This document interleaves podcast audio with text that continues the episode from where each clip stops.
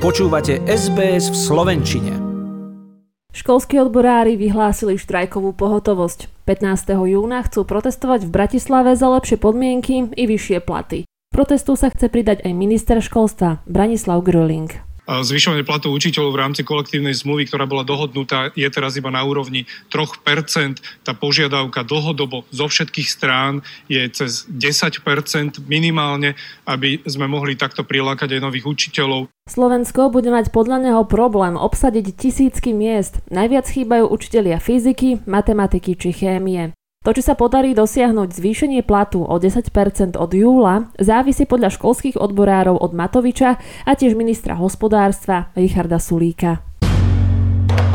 Slovensko spolu s Maďarskom a Českom má výnimku na zákaz dovozu ruskej ropy. Podľa odborníkov aj vďaka tomu by sa dali ceny palív udržať na stabilnej úrovni. Už teraz však za benzín Slováci platia euro 80 za liter, čo je podľa politických lídrov neúmerne veľa.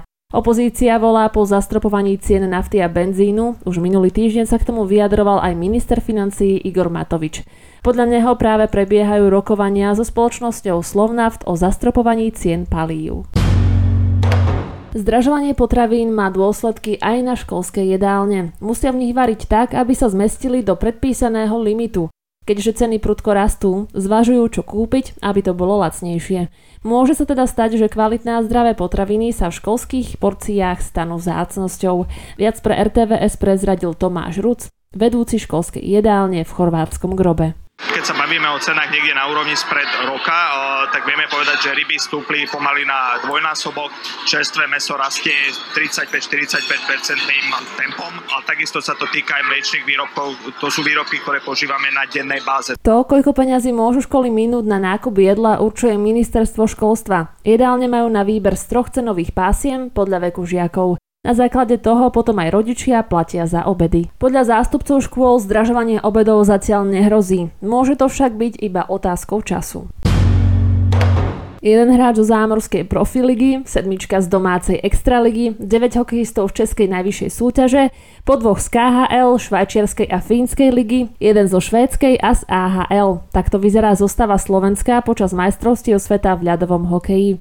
Zostavu mužstva už okomentoval aj bývalý reprezentant Richard Lindner. Je to super, že chalani sú nabití, majú, majú veľmi dobre poskladané mužstvo. Zverenci Craiga Ramseyho sa predstavia v základnej A skupine. Na rade v Helsinkách budú ich súpermi postupne Francúzi, Nemci, Kanadiania, Švajčiari, Kazaši, Taliani a nakoniec Dáni. Hokejoví reprezentanti odleteli do dejska šampionátu 11. mája, teda presne na 20. výročie zisku zlata na hokejovom šampionátu šampionáte v Jeteborgu v roku 2002.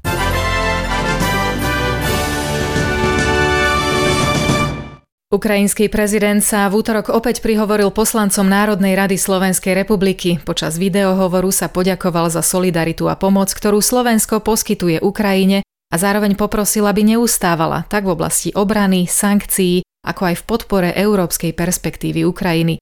Bolo by dobré, aby sa to od vás naučili aj iné krajiny Európy a sveta, povedal doslova a pripomenul, že, citujem, Rusko chce ukrajinskú samostatnosť zotrieť v prach a začalo ísť proti celej Európe. Označil ho za tyrana, ktorý chce pokoriť nás všetkých a ak nezastavíme ich vojská pre zločiny, ktoré napáchali v Buči a Borodianke, môžu podľa neho prísť aj na územie Slovenska.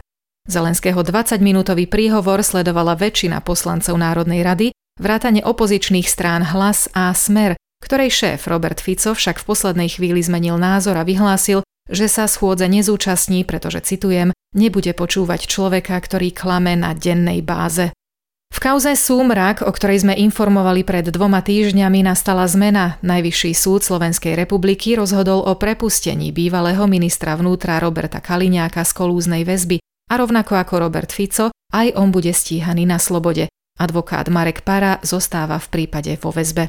Pripomeňme, že vyšetrovateľ Národnej kriminálnej agentúry obvinil bývalého premiéra Roberta Fica a exministra vnútra Roberta Kaliňáka zo zločinu založenia, zosnovania a podporovania zločineckej skupiny, prečinu zneužívania právomocí verejného činiteľa, ako aj opakovaného zločinu ohrozenia obchodného, bankového, poštového, telekomunikačného a daňového tajomstva.